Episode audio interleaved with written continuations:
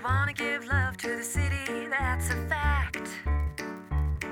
But you're gonna need help if you wanna make an impact. Well endowed, you want to be well endowed with the Edmonton community. Things really happen when you find that you're well endowed. Hi, everyone. Welcome to the Well Endowed podcast. I'm Lisa Pruden. And I'm Andrew Paul. This podcast is brought to you by Edmonton Community Foundation, and we are a proud affiliate member of the Alberta Podcast Network. Edmonton is full of generous donors who have created endowment funds at ECF. These funds are carefully stewarded to generate money that supports charities in Edmonton and beyond. On this podcast, we share stories about how these funds help strengthen our community, because it's good to be well endowed. On this episode, we learn about an endowment fund created to support the Royal Alberta Museum. The endowment fund was created by the Friends of the Royal Alberta Museum Society, or FRAMS for short. FRAMS is a nonprofit membership organization. They serve as a link between the museum and the community. And they do that in all sorts of ways from creating publications, hosting events, creating programming, and even supporting collections and the exhibitions at the museum. All to connect you and I with the history and stories found within the museum's collection. FRAMS is celebrating its 40th anniversary. Our correspondent Scott Lilwall visited the Royal Alberta Museum to find out more about how FRAMS helps make their magic happen.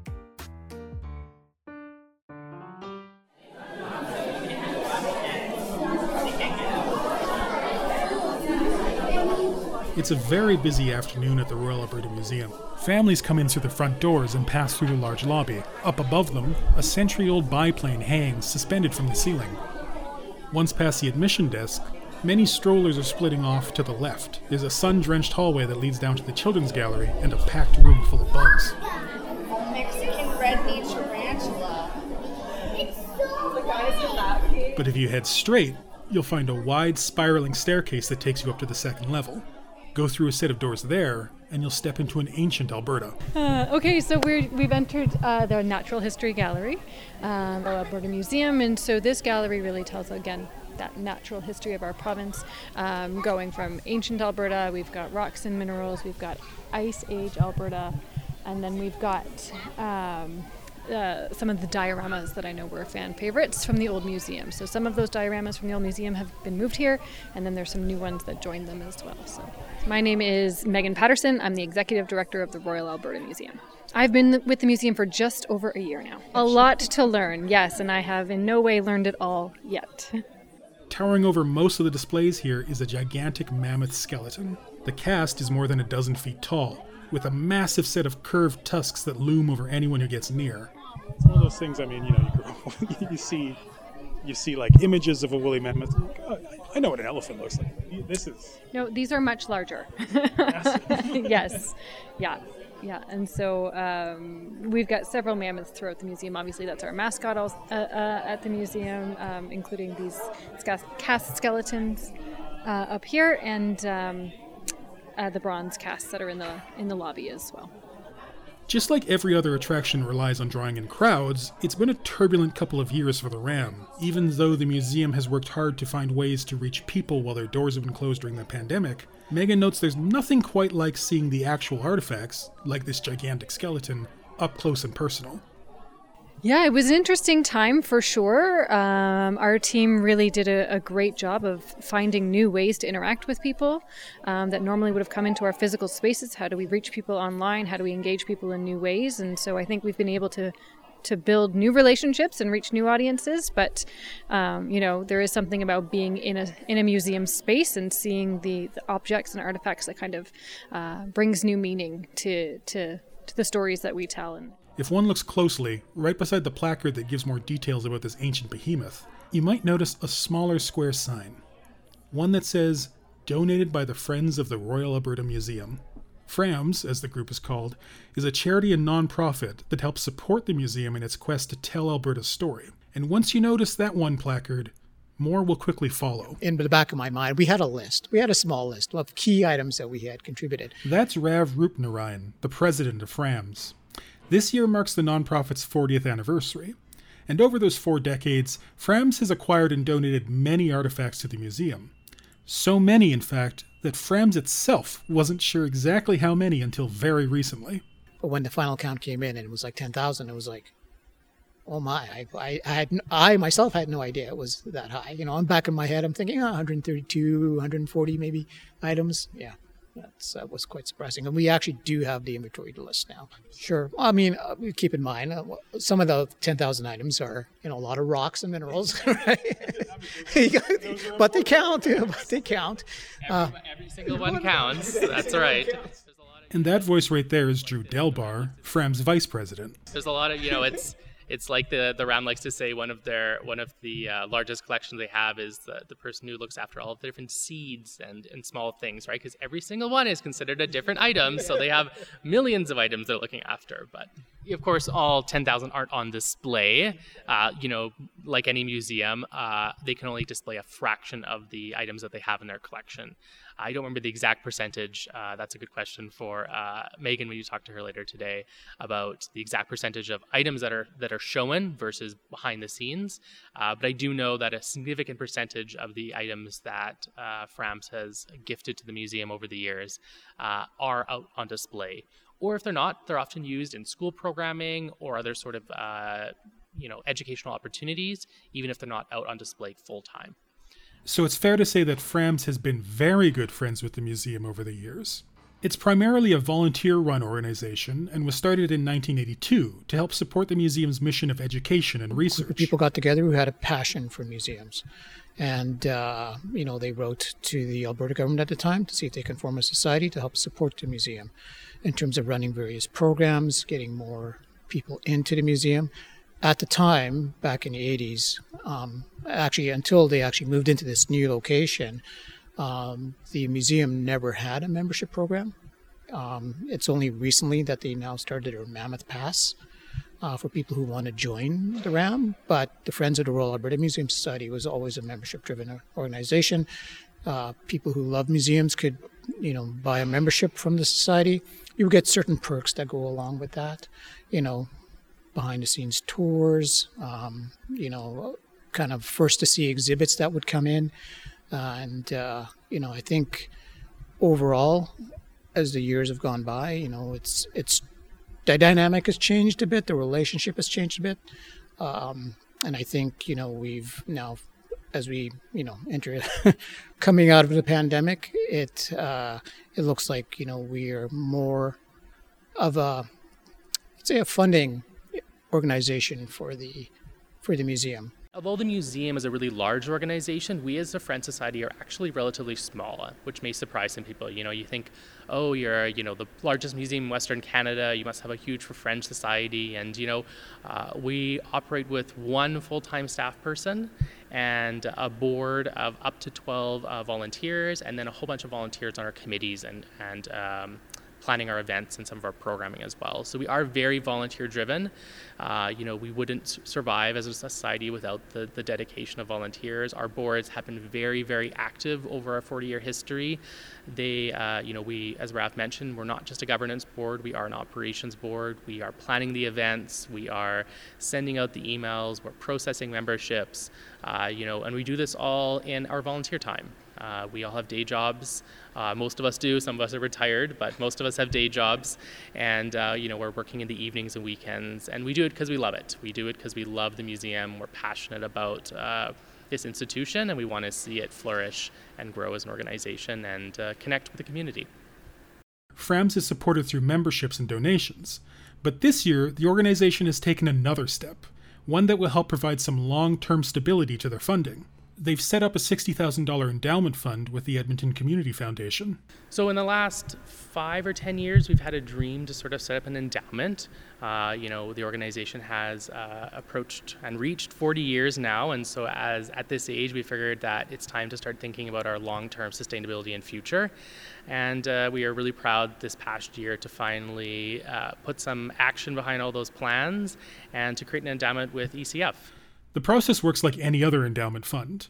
Frams raised the initial money and then gave it to the ECF to be invested. Now, once a year, Frams will receive the interest that that fund has made. It provides a steady source of income for the organization each year.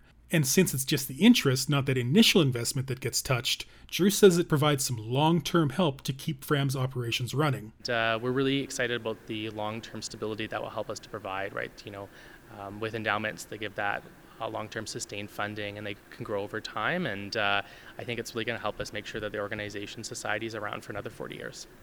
And there's also the flexibility with those dollars. You know, we do have a very, we have an agreement with ECF about you know generally what we can use it for, but the, the agreement is very broad in that we can use it f- to support the operations of our society. Uh, but that agreement's also written in such a way that if our society were ever to not exist down the road, um, those funds could be used for a similar type of purpose. Because the principle that's in there can never be taken out. You can never get that money back. Um, so the agreements are written in such a way that if, if organizations, if boards, if people are no longer around, uh, those money monies can still be given to a specific purpose and goal. So ours would probably be heritage and history of, uh, of Alberta. Um, but you know, the hope is that with an endowment, is that the organization can continue to uh, exist and and continue to thrive for many years.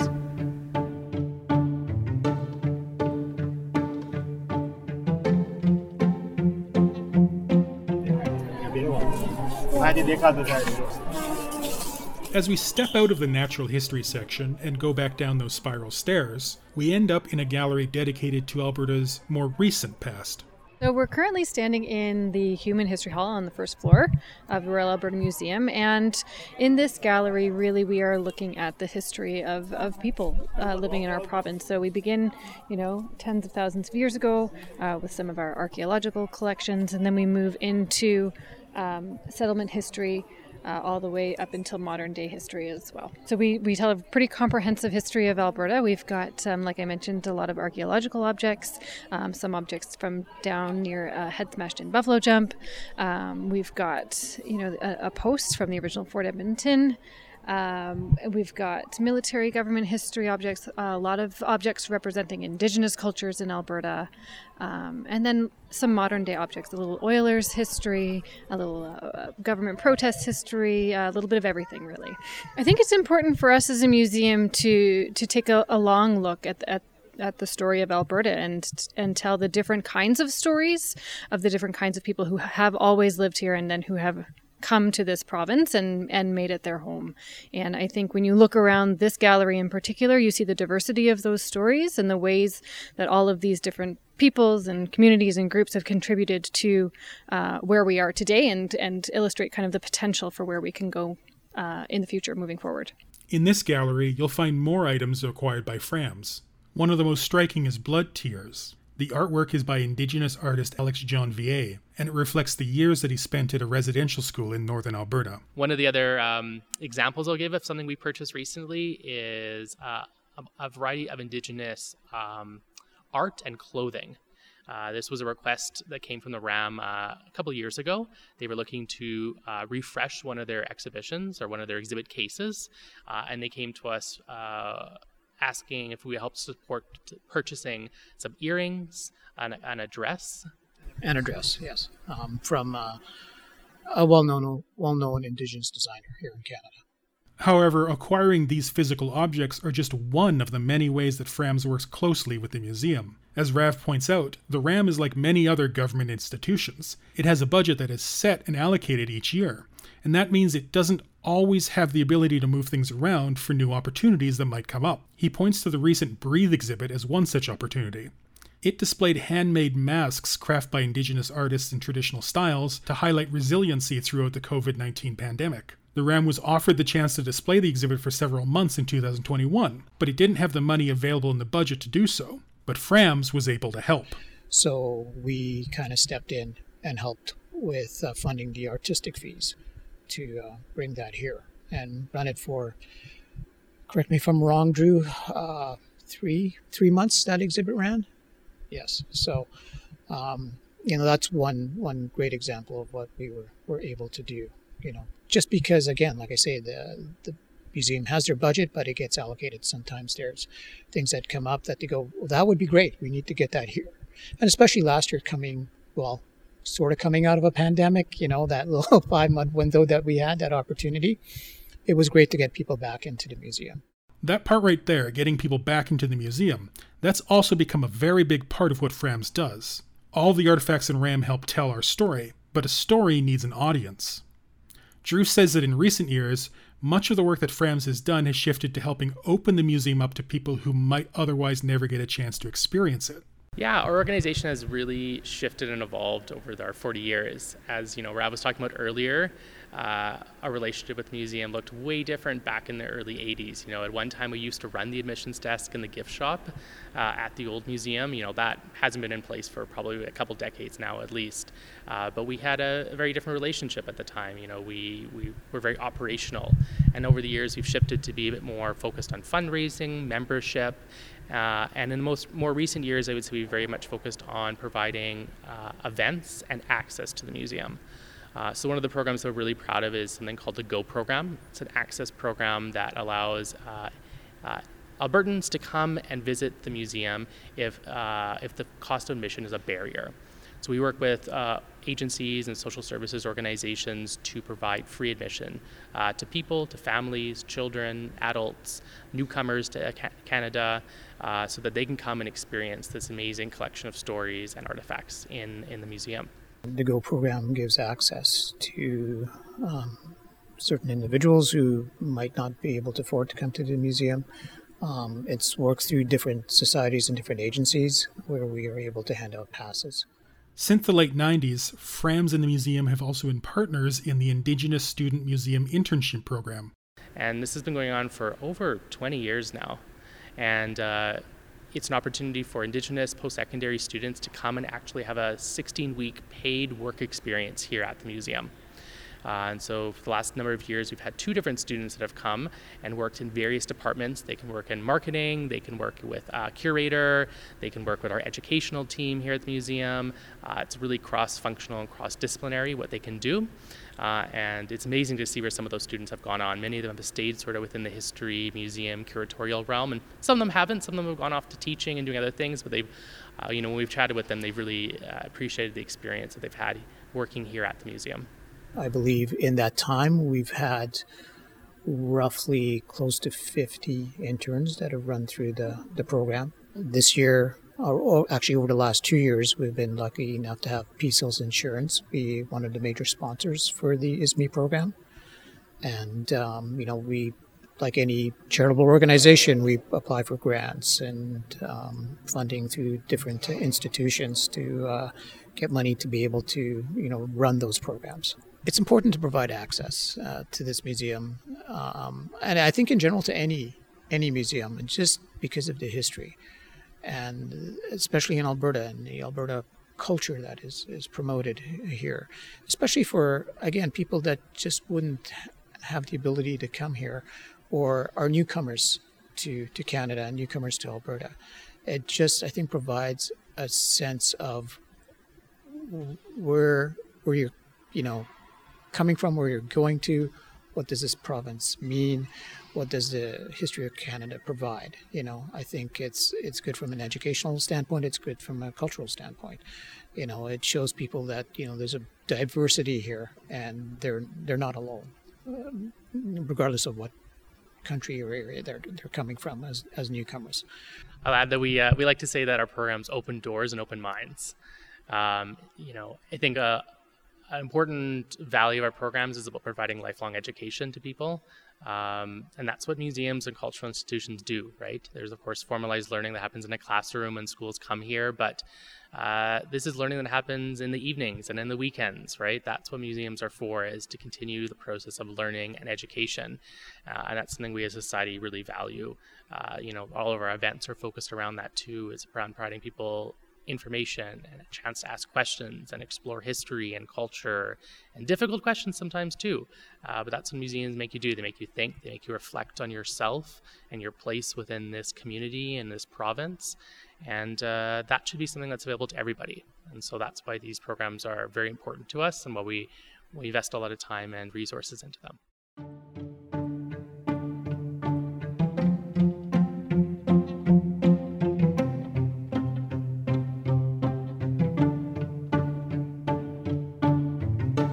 As FRAM celebrates its 40th anniversary, Both Rav and Drew say the endowment fund will help the organization plan for the decades to come. And it also provides another avenue for anyone who wishes to support FRAMS in their mission.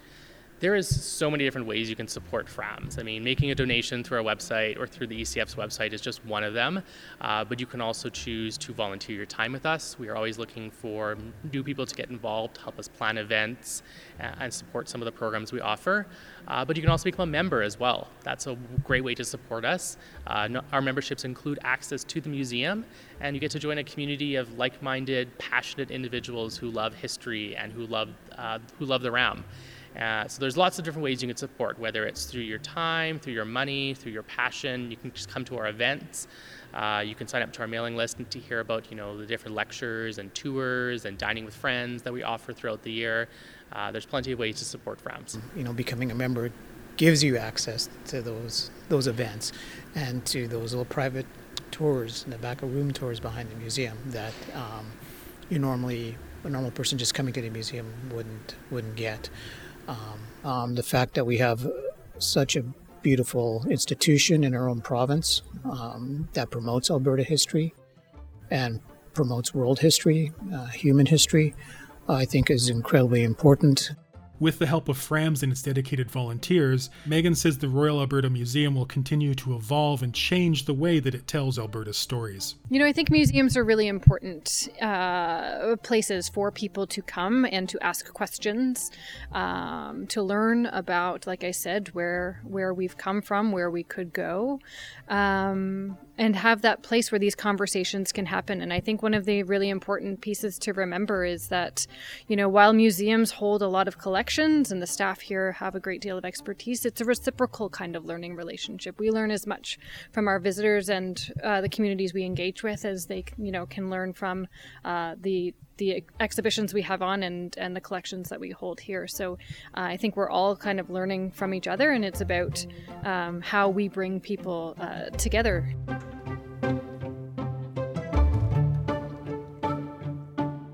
A sincere thank you to Scott Lilwall for bringing us this story, and thanks to Megan Patterson, the Executive Director at the Royal Alberta Museum, Rav Rupnarayan, President of FRAMS, and Drew Delbar, FRAMS Vice President, for sharing their time with us. You can find out more about what's on at the Royal Alberta Museum or about the Friends of Royal Alberta Museum Society on their website, and those are royalalbertamuseum.ca and frams.ca. That's F R A M S.ca. Or you can just head over to our show notes for the links. We'll also have links to ECF's Well Endowed web show and the latest on our blog. While you're checking out all our links, don't forget to take a look at our upcoming granting deadlines and funding opportunities. Oh, and for those, we want to highlight two granting opportunities that are happening right now. The first is ECF's Young Edmonton Grants. This program funds projects initiated, led, and organized by young Edmonton and area residents between the ages of 13 and 24. Grant requests can be made for up to $3,000, and the deadline to apply is coming up fast on October 15th. And the second opportunity is another youth focused grant, Youth Voice. Youth Voice grants are available for innovative projects or activities that are initiated, led, and organized by young students currently enrolled in grades 7 through 12 in a school within the Tri Region area. So that includes Spruce Grove, Stony Plain, Parkland County, and surrounding First Nations. These grants are for youth teams of two or more students, and they can apply for up to $5,000 for innovative youth led projects that raise awareness of a community issue, address a community need, or resolve an identified challenge in their community. Deadline to apply is October 31st. Well, that brings us to the end of the show. Thanks so much for sharing your time with us. We hope you enjoyed it. If you did, please share it with everyone you know. And please leave us a review on Apple Podcasts. Those reviews help new listeners find our show. You can also connect with us on Facebook where you can share your thoughts and see some pictures. Thanks again for tuning in. We've been your hosts, Andrew Paul. And Lisa Pruden. Until next time. The Well Endowed podcast is produced by Edmonton Community Foundation. And is an affiliate member of the Alberta Podcast Network. This episode was edited by Lisa Pruden. You can visit our website at thewellendowedpodcast.com Subscribe to us on iTunes. and follow us on Twitter at the ECF. Our theme music is by Octavo Productions. And as always, don't forget to visit Edmonton Community Foundation at ecfoundation.org. Well endowed.